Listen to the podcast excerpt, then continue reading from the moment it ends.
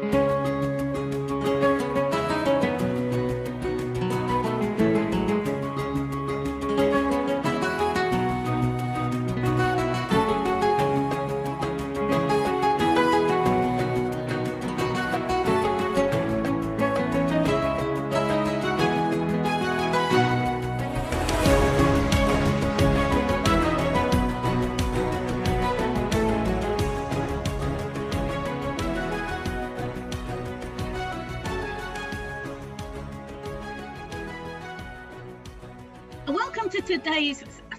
Medieval, and we have a real treat today in our special guest, who is Matthew Harffy, author of the Bernicia Chronicles. He's also just started a new series, A Time for Swords, that starts with the Viking invasion of Lindisfarne, which is a fabulous, um, I think there's two novels in that series now. So without further ado, let's welcome Matthew Harffy. Matthew, thank you for joining us today. Thanks for having me. Hi, Matthew. Hello, Derek. Uh, let's let's start off. Let's take you back to when you first started writing the Bernicia Chronicles. It's set in Northumberland. It's set in the seventh century, before the Vikings, before Alfred the Great, even. Why that period and why that particular area?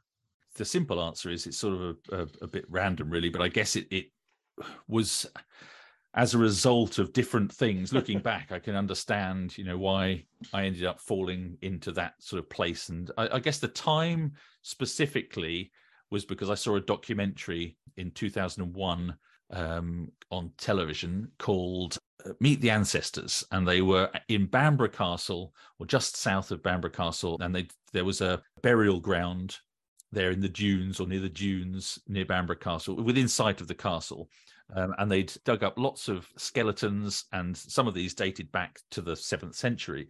And they talked about Bernicia and how Bamborough Castle, as it was known, Bebbanburg at the time, was the seat of the kings of Bernicia, which became the northernmost part of Northumbria um, later on in history. And so that was why that period, I think it just something about that documentary kind of sparked my interest.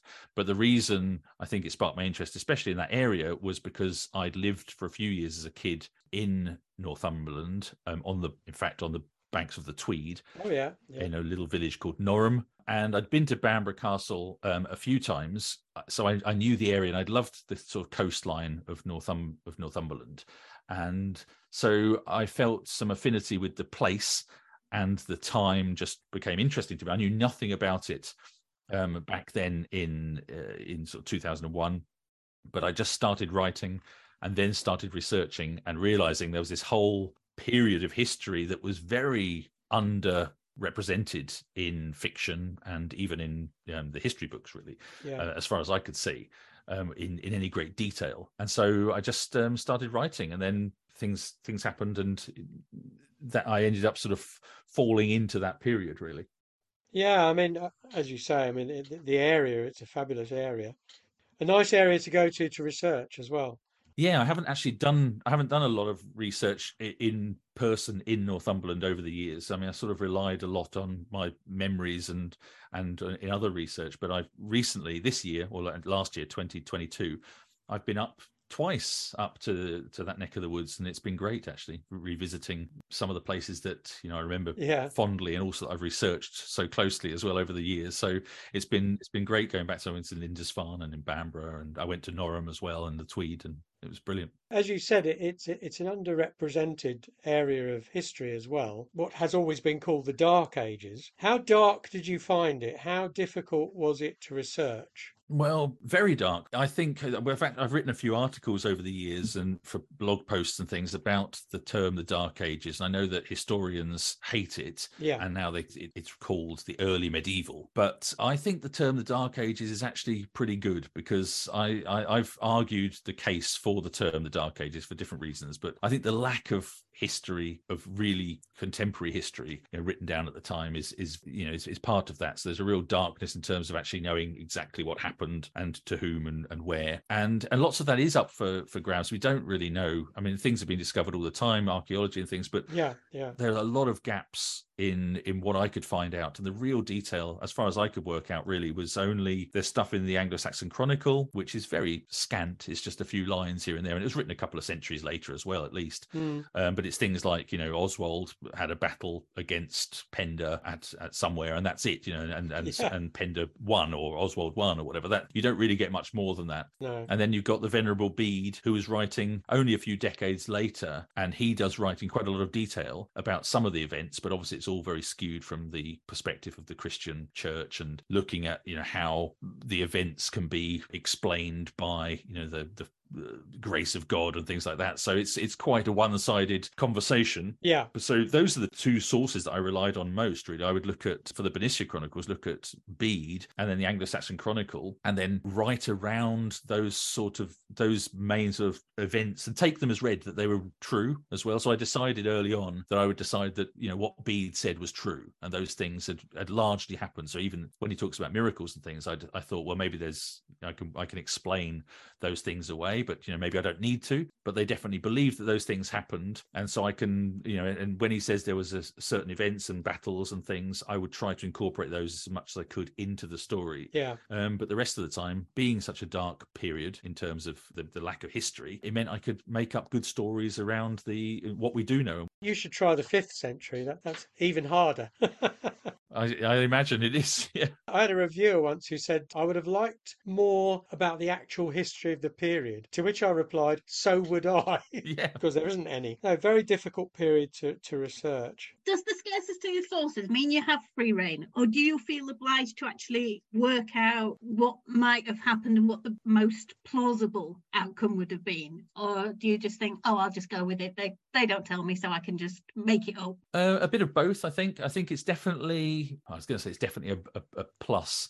I think it makes it easier in some ways to write about the period because once I've done some research, if it's you know if it's a, a picture, you can imagine a, painting. It's kind of like the broad brushstrokes are there from the sources, but the rest of all the detail I can sort of pencil in and you know scratch in. But I'll try and I'll I'll look at you know what people have written about things and what archaeology there is and try to come up with the most plausible um, location for a battle, for example. And but then it's the question of you know why do they end up there. You know, so there's a battle um, Maserfield, which supposedly, according to many people, um, took place in Oswestry because Oswestry comes from the term Oswald's tree.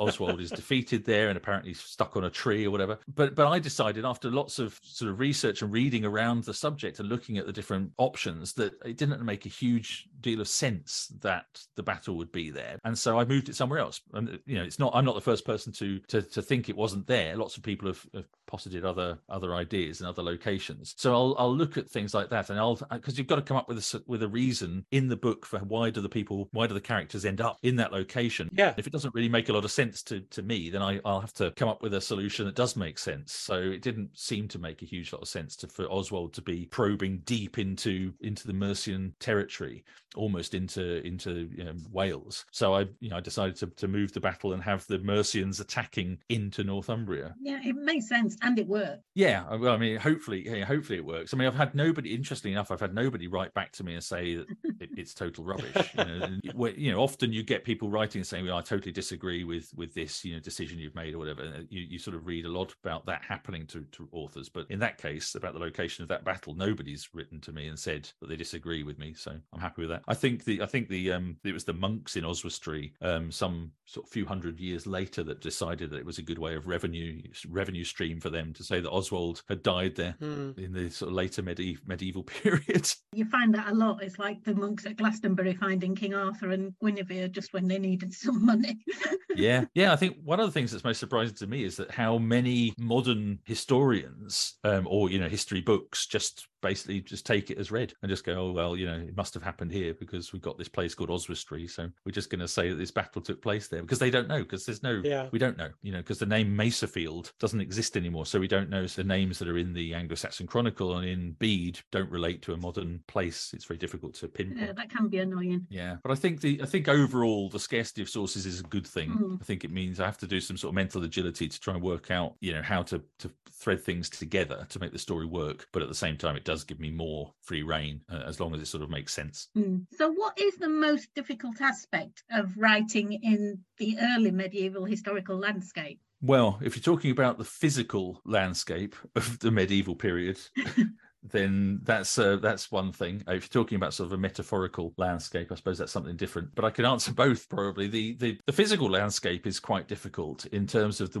the the actual land has just changed a lot. So obviously it's very difficult to understand what things would have looked like, um, what Britain would have looked like, or what any place would have looked like. Uh, rivers rivers have moved, the coastline has changed, forests have changed, the types of trees have changed, the types of animals that we have roaming around have changed. Buildings obviously have, have appeared out of nowhere, bridges and things. So all of that is a real challenge. But I think trying to actually imagine and obviously researching as well, but looking back and trying to, to work out, you know, there was a Roman bridge here at some point, but my books are set a couple of hundred years after the Romans. Was the Roman bridge still there? Obviously, the modern day bridges weren't there. You know, there's a medieval bridge built in the 14th century or something. You know, what what happened in between the Roman bridge and the 14th century bridge, and trying, you know, things like that. Trying to sort of maybe the the information isn't there, and I have to kind of just uh, use my intuition or a bit of you know uh, common sense, whatever, and try and work out you know what people have done in the meantime. But um, th- I find that interesting, and I do a lot of research about the um, you know what native trees there were at the time because people Yeah. I often read in historical fiction people mentioning animals or trees that didn't exist at the time, and it, it rubs me up the wrong way because because the information's out there. So it's just a case of lack of research, really, that they haven't gone to that level of detail. And obviously, I'll have made mistakes and got things wrong. So I mean, I'm sure there's things that I've written that people will be reading, thinking, "Oh, if only you know he's he's got that wrong." But and in terms of the sort of the historical political landscape or whatever else we mean by sort of uh, the historical landscape. I think the difficulty really of that is just understanding how people thought and and the interaction between different peoples and different religions and different countries. And I don't think humans have changed very much um, over the years. In fact, probably not at all. But our outlook to things and the way people interact and the way people think of things have. And I'm pretty sure if we wrote something in a way that was 100% authentic to the times that I'm writing about, it would be quite unpalatable to a modern reader. Yeah. So it's getting a balance of what feels real, what feels authentic, and what also will work for a modern reader, I think is um, kind of difficult. Yeah. Because you have to find- find something that's interesting to everybody, don't you? And the way Beobrand travels um, to various places and things, that would have been unusual in those times. Most people would have stayed in their respective villages and never gone more than 20 miles in either direction. But luckily, Beobrand's a warrior and a good one, so he gets sent off on missions and things. Absolutely, and it's a it's an interesting thing because I often you often see you know it's a very modern take on this. Um, you often see lots of archaeologists and historians talking now about how you know Britain wasn't very isolated. There was lots of travel between you know there was people coming from all over the place and people come from Turkey and from the south of Spain and from Africa and all over the place, and we traded with all these places. And it's true that that obviously some people had come from all of these places, um, and there's you know been, been bones found and uh, of people from different locations in the British Isles, um, and also people from the British Isles have been found to you know to have been buried in in faraway places, and also the lots of trade goods that we know have come from all over the place. But the reality is, and I think uh, the, the this this modern conversation implies that everybody was traveling around all over the place. I think the reality is that was like one percent, or you know, very, or even smaller number of people that were traveling around. I don't think very many people were traveling around because we know. I mean, even looking back less than 100 years. People didn't travel very far even within our lifetimes. And um, and we didn't have this sort of multi-ethnic world that we live in now. And and and, and people were very isolated and, and insular. And i think it's it's interesting to kind of get that balance and and and make it interesting to you know, have the characters travel around more widely as you say and still keep it plausible Yeah, I loved the way you did in Forest of Foes. You've got Beobrand on his band travelling to France, and of course, Beobrand can't speak French or whatever they spoke then in those days for French. Yeah. And I love the way he learns it throughout the book. Because I remember I lived in France for six months and I was exactly the same. You go there with very little confidence and it builds up as you go.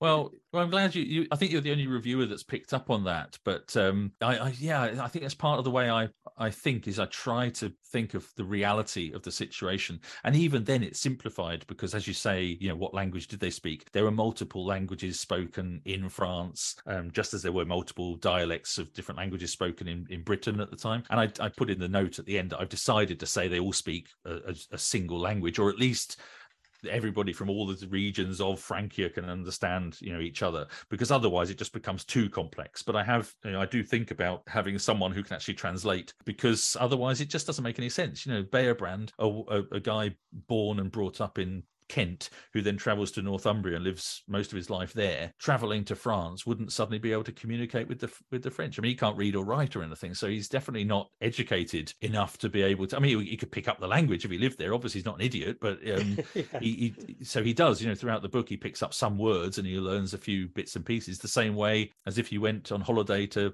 a foreign country for a few weeks, you might learn how to you know order a few beers or whatever. That's kind of the level of um, of his language. But I lived I lived in Spain for many years, and of course I went through the process of learning a foreign language. And obviously, I know you can learn a foreign language and get bilingual and you know get fluent in it, but it takes time and and a certain level of natural aptitude as well. So I've got in the in the other series in the Hunlaf books, the uh, Time for Swords series, the third one is um, a day of uh, a day of reckoning, which I'm I'm just editing now actually. And in that hunlaf goes down to um, islamic spain and um, he's picked up some of the language I've, I've had to explain that in the intervening couple of years between a night of flames and a day of reckoning he's been basically having language lessons from an islamic thrall um, who who's who's in his band, who's been basically teaching. But he's Hunlaf is a monk, and has already ascertained in the first book that he's got a great affinity for languages. So he's already he can speak Norse, he can speak um,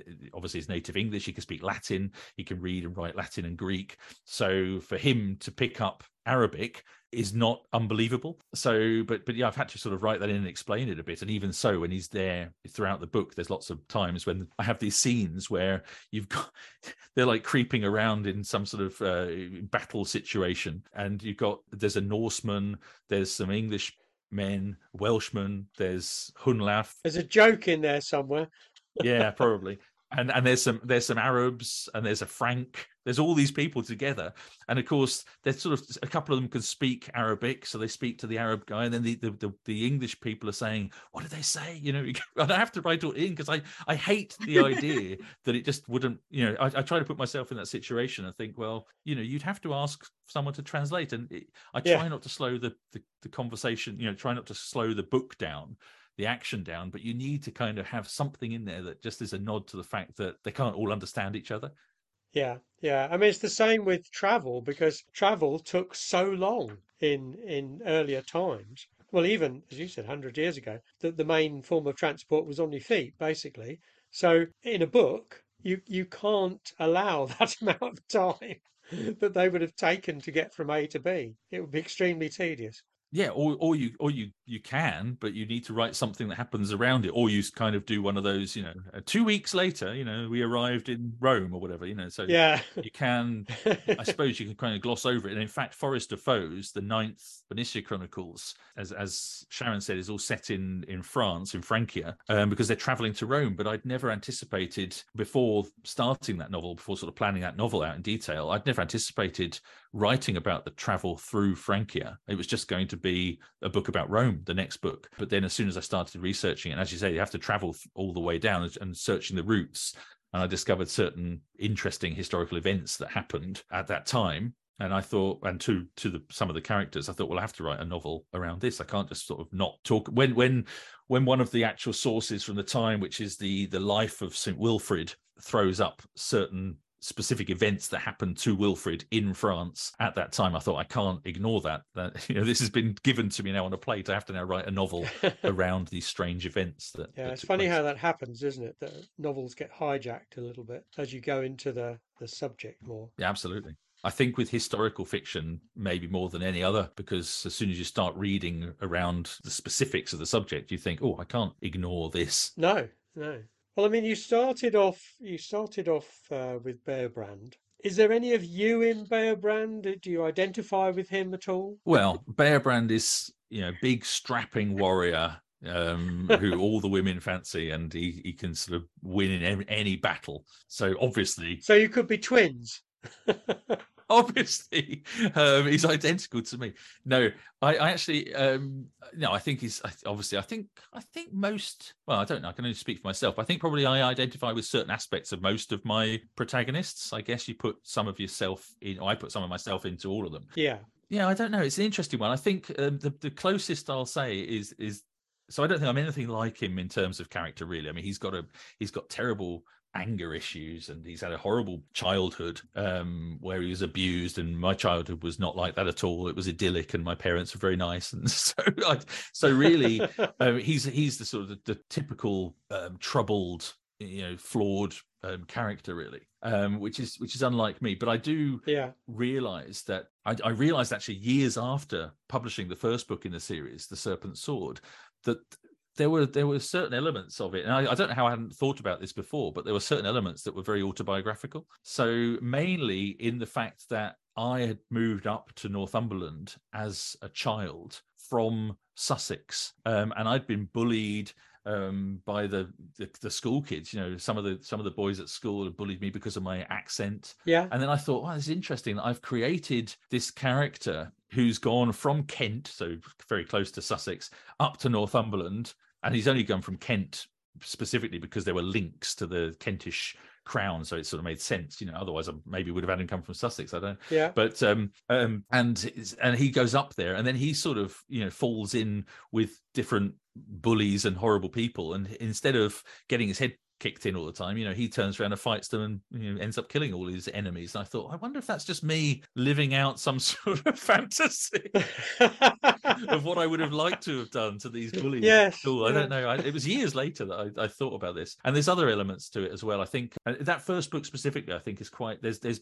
It was literally the first novel I'd, I'd written. I know lots of people write, you know, novels that never get published. This was that was the first novel I wrote, yeah. and um, there are other things around it. So Beobrand falls in with this crowd of. I mean, he's only 17. He's very um, impressionable and doesn't really know what he's doing. He's out of his depth. He falls in with a horrible band of of brigands, really, after the first battle that he's in, and they're sort of roving the land in a sort of you know, outlaws, really, and doing horrible things. And I think that reflects a moment in my life when I was in my late teens and I moved out from you know from my parents' house and I and I started sharing a, a flat with with another with a guy, an older guy, and not that we did any horrible things like that, but I think that influence of and it, it well basically it became quite a toxic relationship, and I ended up leaving after a few months and we had a big falling out. And and again it was years later I looked at it I realized that the Hengist character this older um charismatic character that Beobrand kind of falls for for a while was very much like me moving in with this guy who was much older than me and sort of and, and you know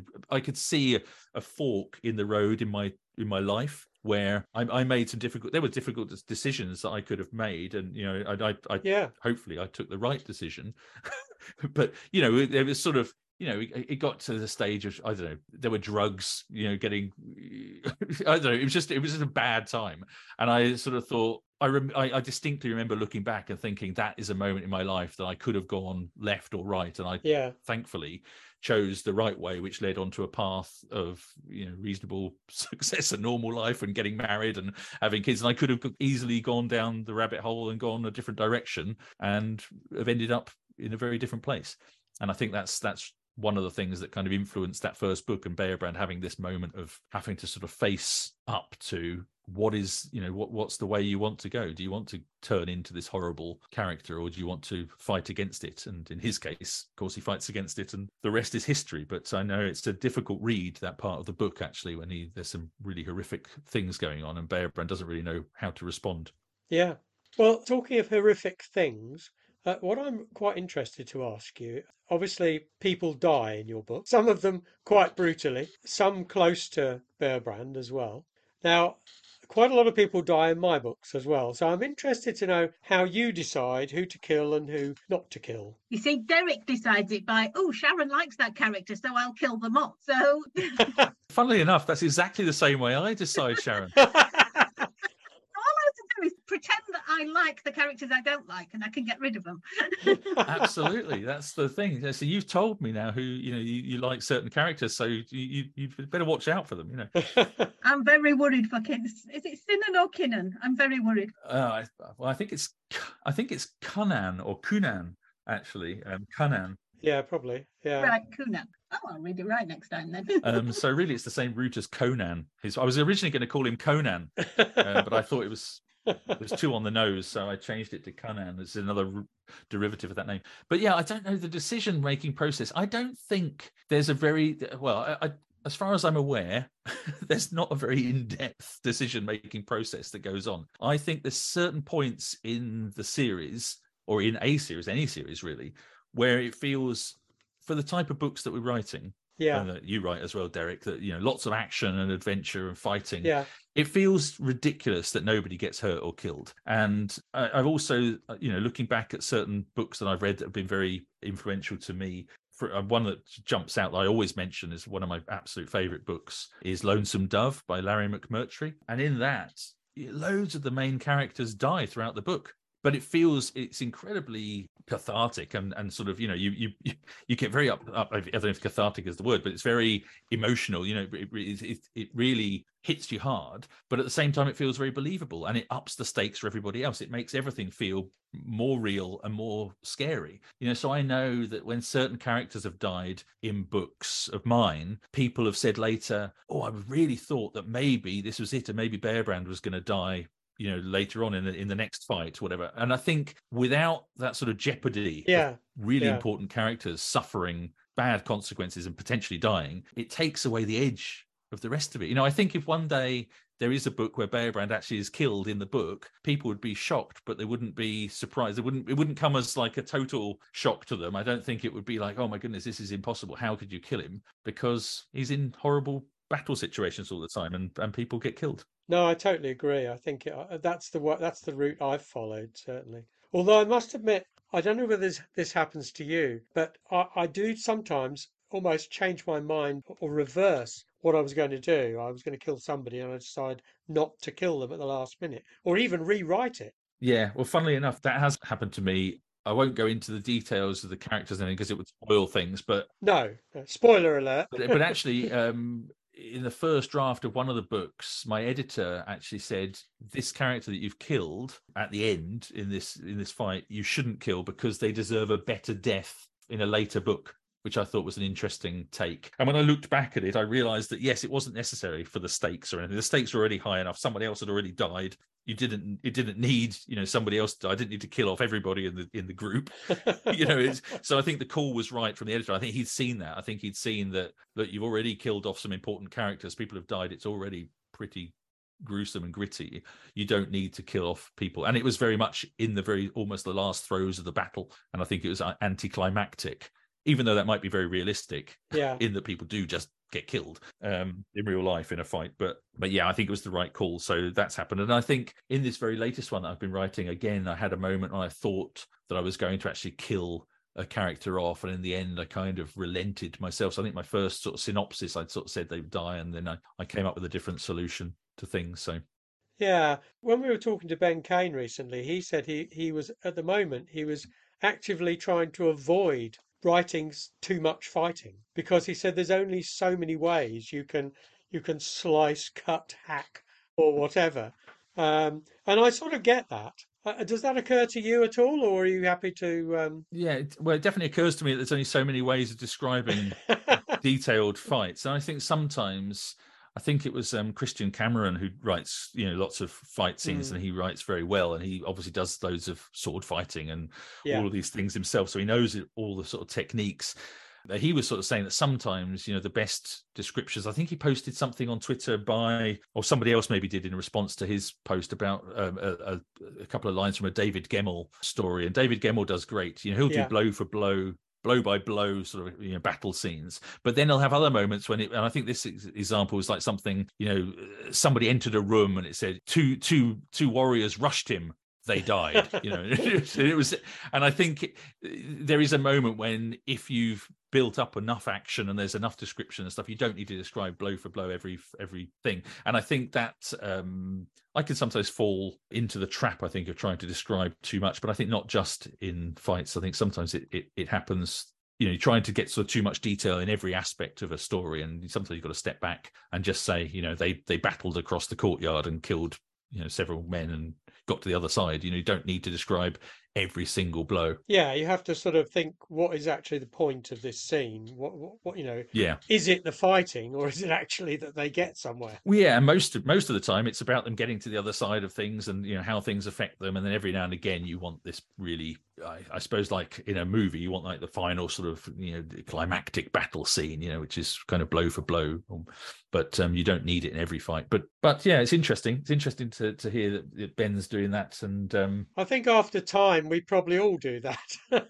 yeah, I've, I've done lots of things of sort of trying to work out what's the you know, trying to make fights different and so i'll always be thinking about yeah. you know what's what can change in terms of the landscape or the weather or the weapons used or the the different sort of situations you know can the warriors be injured in certain ways or be hampered in certain ways or have you know not have the right weapon or what whatever weapons snapping weapons breaking so there's all sorts of ways of thinking about yeah. making it different from other fights. So I, I, get where he's coming from. That there's only so many ways of saying you know you stick a sword in someone. Yeah, I mean it, the other thing you can do, of course, is, is make the outcome the detailed bit. So you're not describing the battle, but yes, yeah. the the way in which you describe the outcome gives a, a few hints as to how things unfolded. Yes, yeah.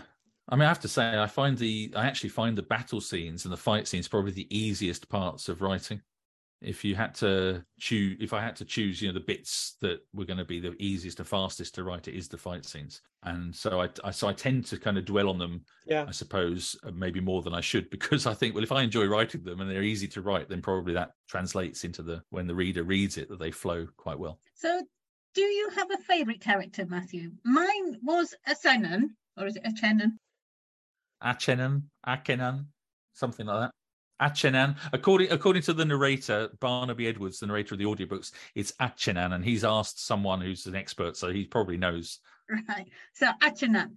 And um, I still haven't forgiven you for that. I'm not going to do any more spoilers, but I haven't forgiven you for Acennan. So now it's Cynan. I'm a little worried about his safety at the minute. But who is your favourite character? Is it Beobrand?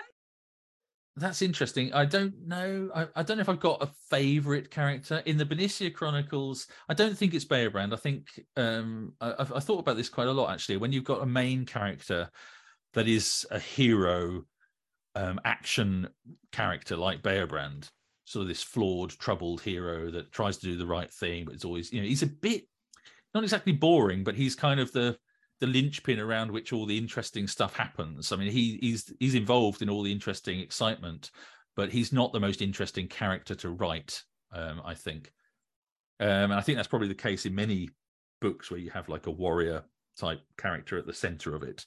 Um, so I, I would I probably I prefer writing some of the other scenes really. Um, I have I liked in For Lord and Land the whole storyline with Cynan. Actually, I did really enjoy writing that. So there's a, a sort of double storyline. I really liked that. I thought it was it was a nice change as well because I wasn't expecting it.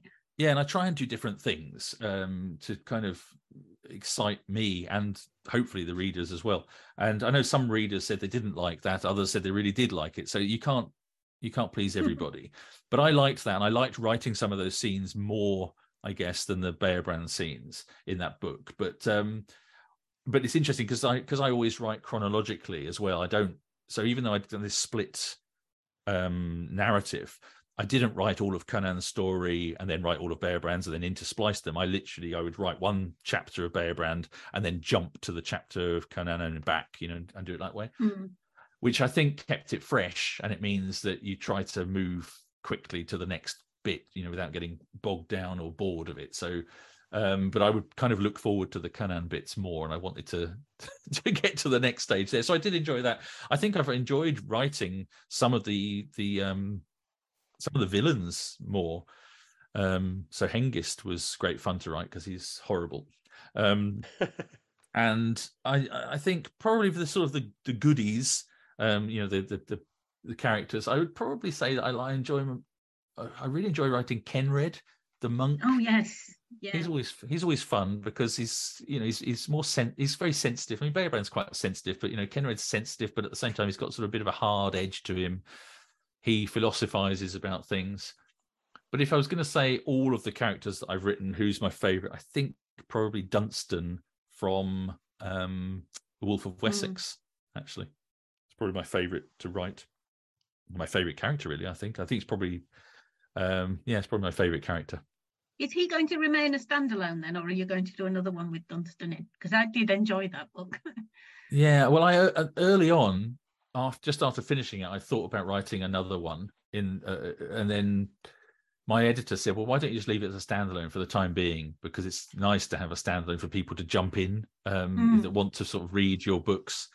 And I think I think that's the right decision um, and a lot a lot of people have discovered my writing through reading Wolf of Wessex. A because it was successful and, and and you know got some press and things, so it was it came at the right time, just at the beginning of lockdowns in 2020 as well. So, but I think secondly because it's a standalone, so I think it's quite daunting for people to look at a series of books and think, oh, I've got to read nine books in this you know they don't want to necessarily buy the first book in a series of nine or ten or whatever it's going to be in the end so so yeah, I think it's I think it's I, I got to the point now that I'm a bit scared of going back to it and writing a sequel because I don't know if it would live up to the expectation that I or the readers would have.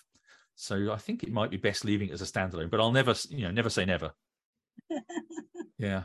But yeah, it's a funny situation. I've never really thought about it at the time, but now that a few a couple of years have gone by, I do have that sort of anxiety thinking that if I went back to write another one, would it be as good?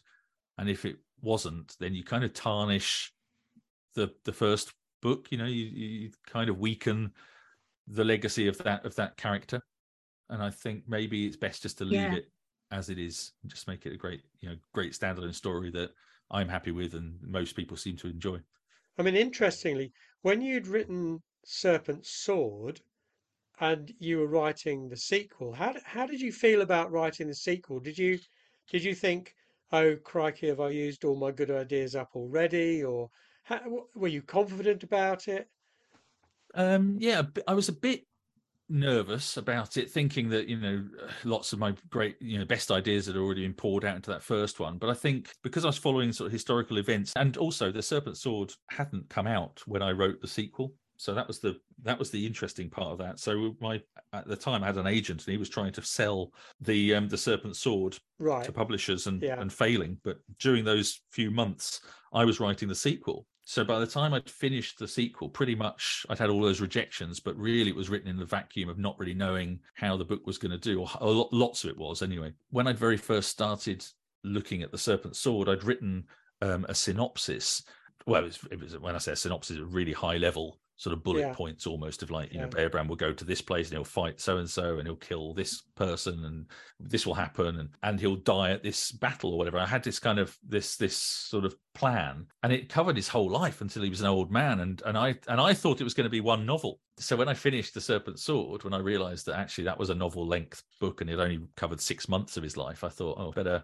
start writing the next one um, which again covers just a few months. And so I had in the in my in the back of my mind that there were all these events that were going to happen. And so originally I'd had the what happens with Hengist at the end of the Serpent Sword was originally going to happen in a completely different battle. Which I'm trying to remember, was, I think it's the Battle of Maserfield in in, in um, Warrior of Woden in the book number five, and originally, I think I had that sort of confrontation going to be taking place there. But I realized that to make the book a standalone, I didn't want to have a cliffhanger. And so to make it a standalone with a good, um, you know, proper ending, um, I needed to have a, a final denouement and com- confrontation with the villain of the piece rather than I didn't want him to linger and be sort of one of these characters that just lingers on as the villain throughout the whole series. Because I find that a bit lazy really. And although he's a great villain you can maybe do it over a couple of books, but I think if it sort of spreads over multiple books for a long time, it does feel a bit lackluster from the reader's perspective. Yeah, yeah, Yeah, you can have the bigger villain, you can have the big, I don't know, king or an emperor or whatever who's like moving the pieces. yeah. But I think the um the the individual sort of baddie that um that's the the, the main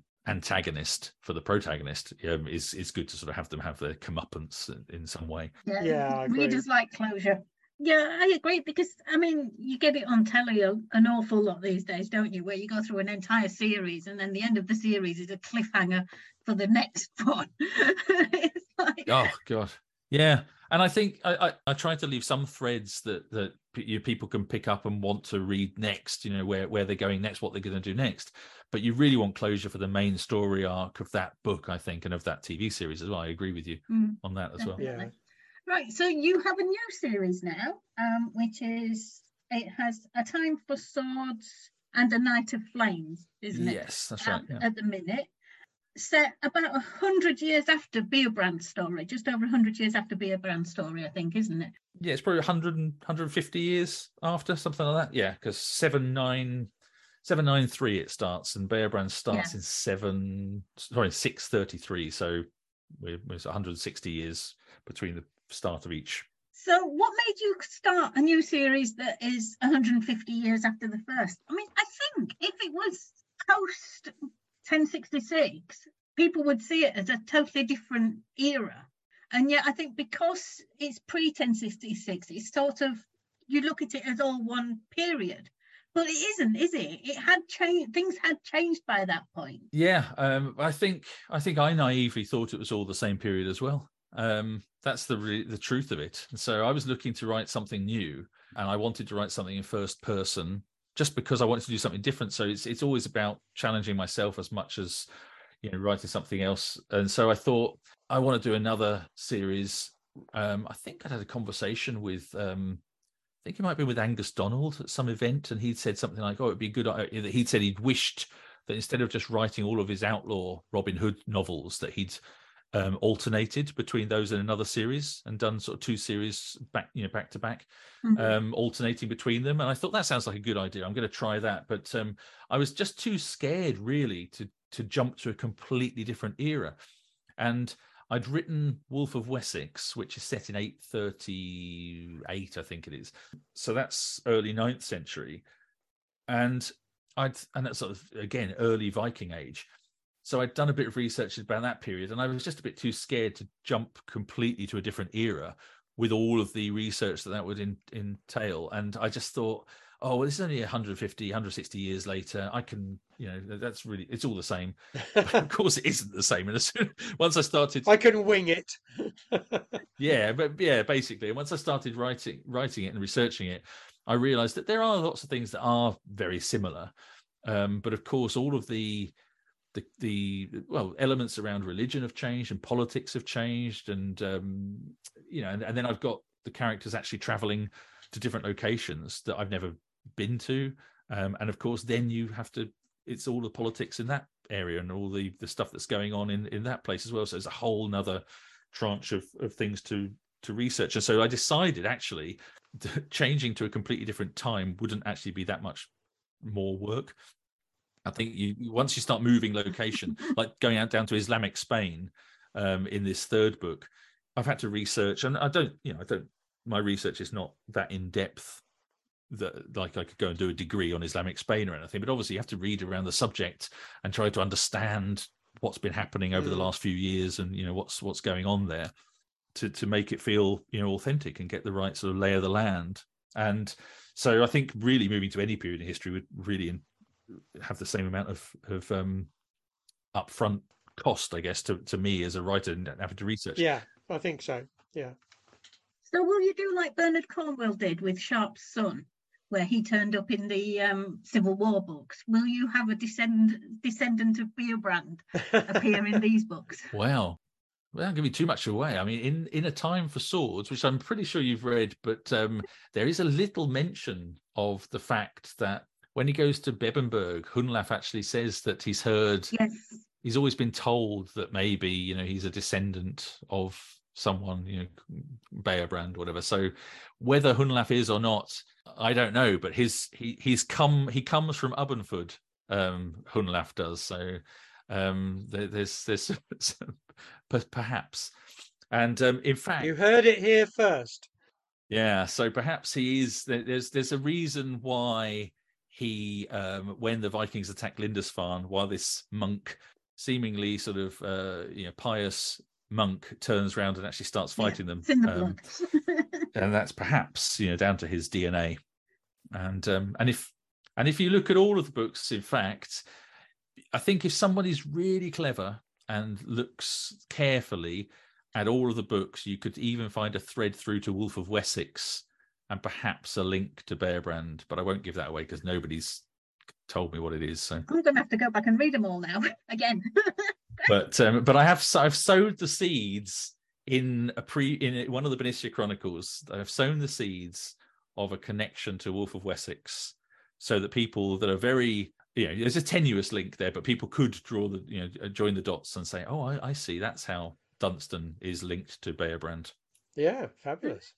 I like that yeah so who knows so maybe if i write in completely different time periods i'll have you know characters it would be like it would be like um uh, blackadder you know I'd be tempted to do that. Wilbur Smith did that, didn't he? Uh, he had the Courtneys in earlier centuries. He went back to that and so on. So right, yeah, yeah, yeah. Yeah, it's possible. It's possible. I'm sure readers would like it. Yeah, I liked having those little links in there. There's there's a couple of links in Wolf of Wessex one where at one point they hear um some charcoal burners are singing a song and um, i talk about the song and the song is um, i can't remember what i call the song but it's a song about a couple of characters from the Bernicia chronicles you know so so there are things like that little nods that if people have read the whole series they'll they'll get the links.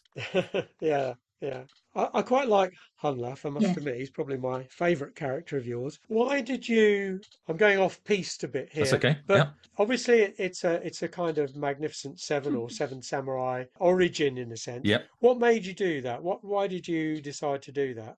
To use that uh, story? Well, that's a good question. I don't, I can't remember the moment that I had that idea, but I, I, actually I cannot remember the moment. I think it's just the fact that Seven Samurai is one of my favorite films, and when I started thinking about yeah. the book, I just thought, oh, you know, could I use that sort of, you know, the fact that it had been retold in a Western setting. I thought, well, couldn't it just be told that's that sort of same type of story be told in a completely different setting? Yeah. And then when I had once, as soon as I had that idea, I thought, oh, you know, that works really well. And I, you know, I went back and I, I at the at early stages of that writing process, actually, I remember then becoming quite obsessed with Seven Samurai, and I watched the Magnificent Seven as well, and went off and and I even there was the there's a modern um, seven um, magnificent seven movies when i watched that and I started getting really into it all. And I sort of thought, well, I know the Seven Samurai yeah. is the is the source material for the whole thing, the Kira Kurosawa movie. And so I I I, watch, I watched that and I looked at it and I I was really sort of analyzing it. And then I realized after a little while, I had a conversation with my wife, and she said, you don't need to kind of you, you don't want to just rewrite Seven Samurai uh, as a as a novel. That's no. that's not what you what you want to be doing here. You sort of said you're inspired by it then just be inspired by it.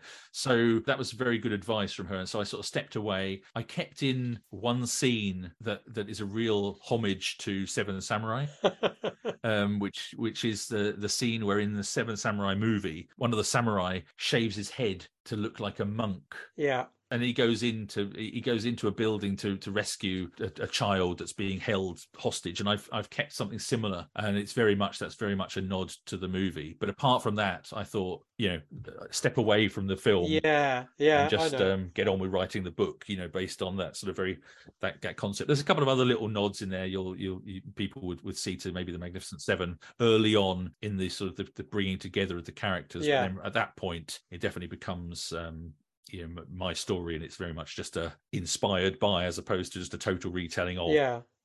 I mean what it does enable you to do is to to invent characters from different backgrounds and origins which reflects the kind of people that might have been around in the period which is quite interesting. Yeah.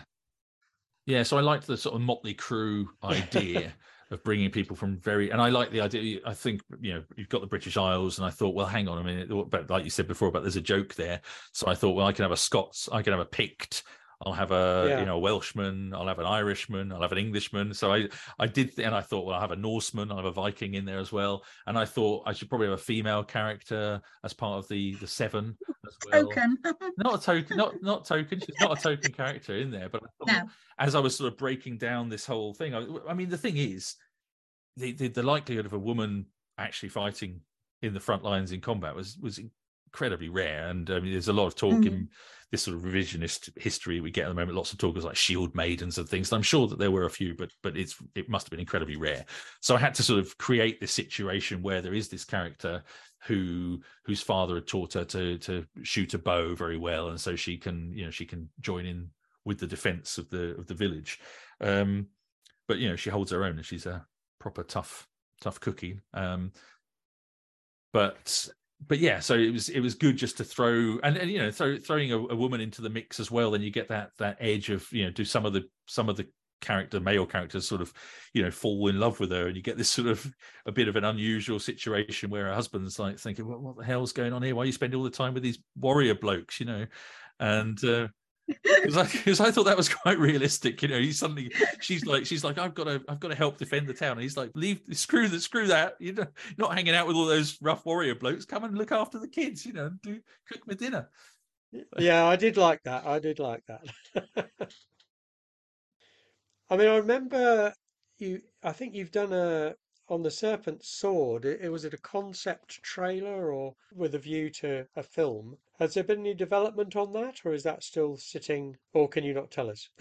Well, no, I can't. I, can tell you because there's nothing to tell. So yes, we did this. We did a, a trailer.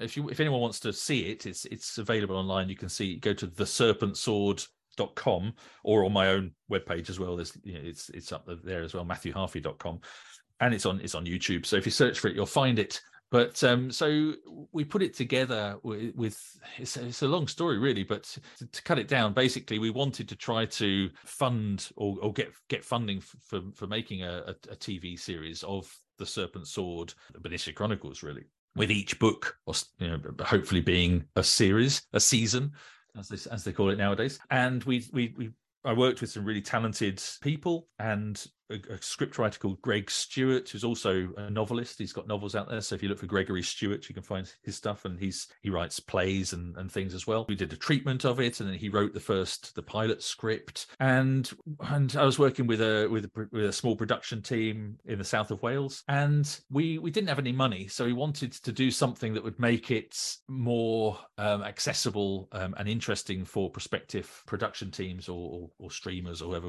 you want to pick it up. So Greg wrote a, a script for the trailer based on the, the first novel. Um, so instead of actually filming the nine hours of television and then sort of taking the best bits, we just wrote a script for a two minute trailer um, with multiple locations and all, you know, lo- a, a huge cast of characters. We got all the people together.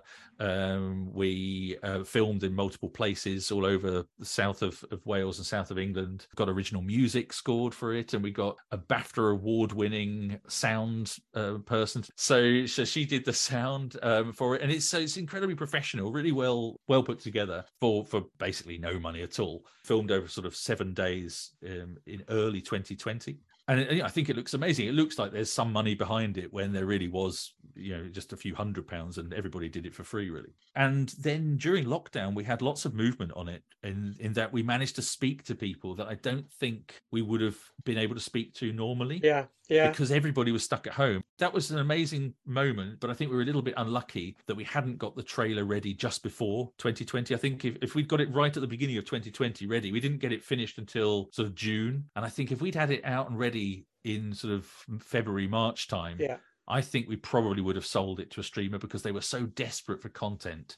They were all very worried about the content. And we managed to have those conversations. So we, we spoke to people from Netflix. We spoke to the production company that makes The Last Kingdom um, and Downton Abbey and all those people. And and um, we spoke to some people in the States. So we were speaking, we spoke to lots of actors and people. We, we, we did a lot of really interesting conversations. We were speaking to people who were holed up in New Zealand waiting to film the Lord of the Rings series actors that said they would they would be happy to stu- you know to appear in it. Uh, we got you know we got an agent in the states interested, but the reality is that it's, it's just incredibly difficult. And after a long time and lots of sort of false starts, it hasn't really moved anywhere. So if there's anybody listening to this that, that, knows that knows a film producer, you know, we still want to make it. And you know, there's the the, the first couple of episodes are written. There's a, a, a TV bible we've pitched to different production companies, and and you know, there's it's all there basically ready to go. But um, obviously, still a lot of work to to be done. But um, it would be great to see it happen.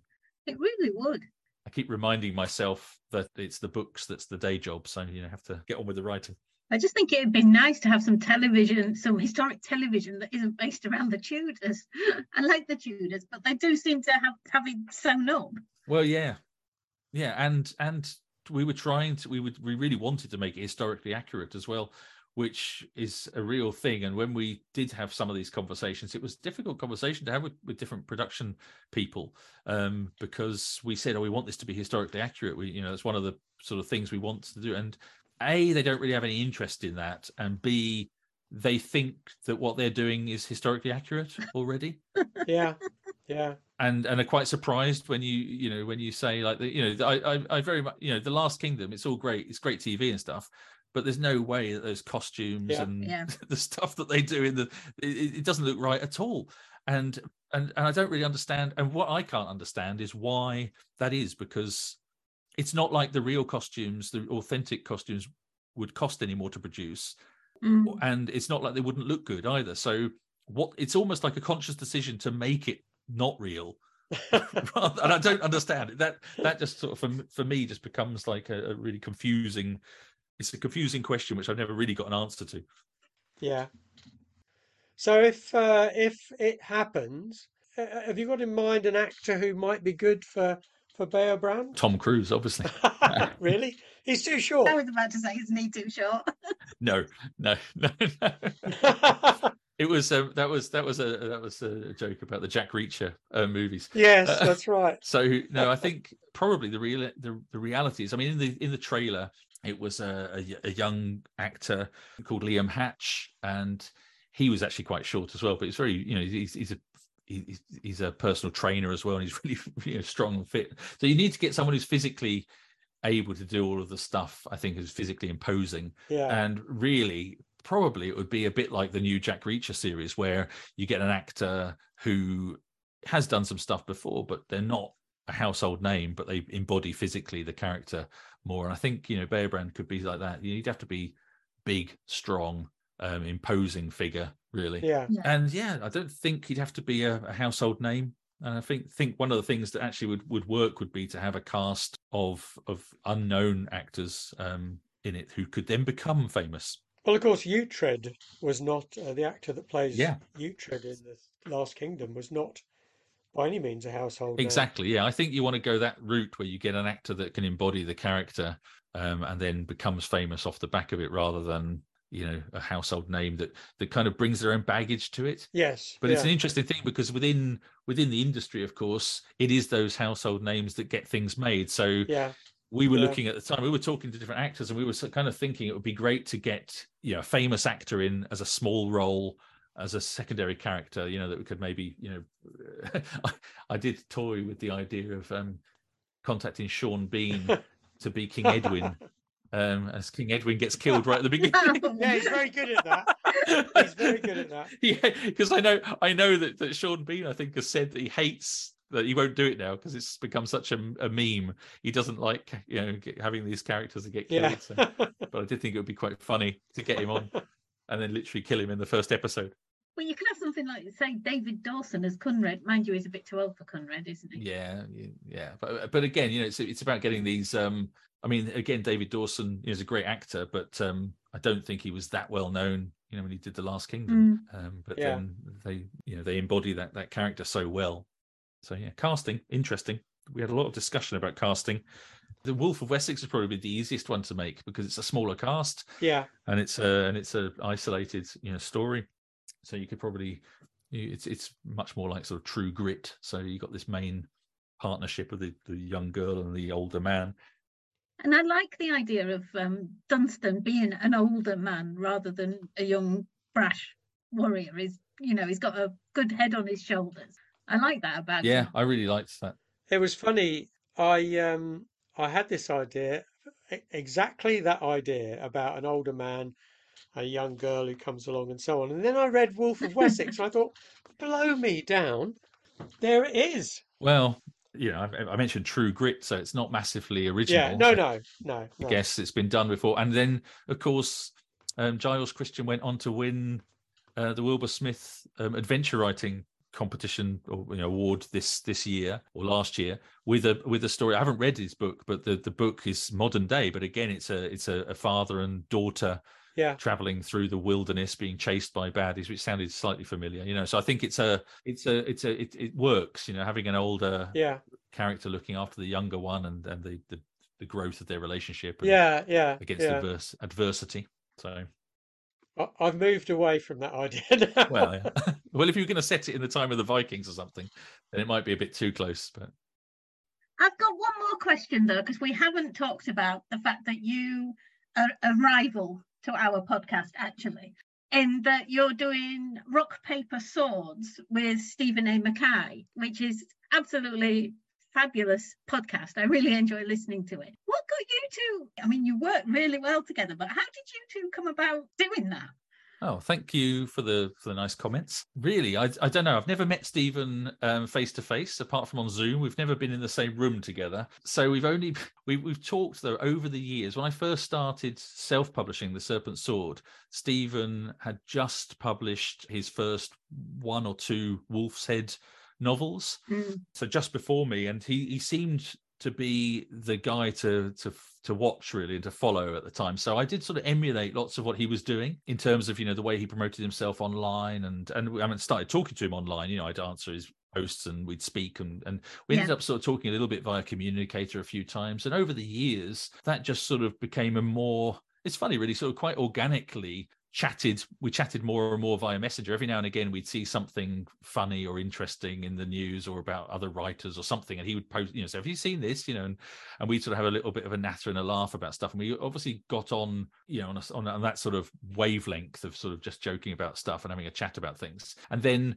during lockdown i did a few um video live stream events because everybody was you know so desperate for content and just to sort of do something and i was so desperate to speak to someone else and one of them was and maybe i think might be the first one i did was with um was with Steven and it was very relaxed and we really enjoyed well, I think you know we both seemed to enjoy it, and we had a good chat, and people seemed to respond to it. And so then I'd been listening to podcasts over the lockdown period. I started listening really then, and um, walking the dog and listening to podcasts and stuff. And so I, it's sort of been in the back of my mind that that would be I'd like to do a podcast, and then but I didn't really want to do it on my own because I thought it would be a bit scary to be just the single you know person. I sort of toyed with this idea of you know maybe trying to do more for YouTube, do my YouTube channel a bit more, and I did a few more um, one-to-one interviews on YouTube and things. mm, But I really kept on thinking that the podcast would be the way to go. And then what then sparked the coming together, actually doing it, was then Steven early last year announced that he'd left his day job and was starting to write full time. And so I thought, oh, well, we're both writing full time. I think he contacted me and asked me a question about something. I can't remember what. And I said, and I sort of floated the idea because he was, I think he was asking about, you know, what were my days like? And did I find that I could write more or did I struggle to find the time and things? And I, and I think in that conversation, I sort of said, well, one of the things that it's, it's quite lonely, you know, writing full time. And I said it would be quite nice to do something in collaboration with another writer mm. Um, and had he considered doing something like a podcast? I kind of floated the idea, and then he was up for it. And then at that point, we sort of started discussing it, and that's it. The rest is history. I enjoyed the episode with Christian Cameron. I thought you you guys I think learned a lot from that one. Yeah well we tried we tried to work out what was our sort of what were the things that we both enjoyed and what was what would make it unique. And we decided well you know very much like um, you guys doing this podcast um, you know you're both in, into history and historical fiction. So you've got a that your unique selling point is you're both published and successful. So we sort of looked at it and said well we're both successfully published historical fiction authors who write action and adventure. So and we both like rock music. I mean he he plays guitar and other instruments and he sings. I used to sing in a rock band. So we said we really have these lots of sort of commonalities there. So let's just um Mm, bring those together and talk about all of those things. And so it's been really interesting um and and and again, like like you, we've got had some great guests on, but we also do some of the um, episodes which is just the two of us chatting about different topics, and we kind of just going with the flow really and seeing where it where it where it takes us, and trying to sort of sit around these themes of rock music, a history, and action and adventure, and that kind of covers pretty much the whole gamut really of um, of what we enjoy. So we've had that crossover with music and history. It seems to me, anyway, quite an original podcast in the in the combination of factors, shall we say, uh, which which I, ra- I rather like. Well, thank you very much, Matthew Harffy. It's been absolutely fabulous talking to you this morning. I've really enjoyed it. I haven't stopped smiling yet. well, thanks very much for having me on. It's been been a real pleasure. It's really great always great to talk to you. Of course, I've met both of you before, back in the mists of time. Maybe one day. Yeah. We'll we'll meet again at an event or something. Yeah. That'd be nice. Thank you, Matthew. It's been absolutely fabulous talking with you. Really enjoyed it. Well, thank you both. Yeah, thank you. I look forward to meeting up in the flesh at some point. Yeah. All right. Well, thanks very much. Okay. So join us next time when Derek and I will be looking into Richard Earl of Warwick, um, whether he was a hero or a villain. I know which side Derek's on. You'll have to wait and see which side I'm on. Thank you very much for listening today. I'm Sharon Bennett Connolly. And I'm Derek Birks. We hope you've enjoyed today's podcast and that you'll listen again soon. Goodbye.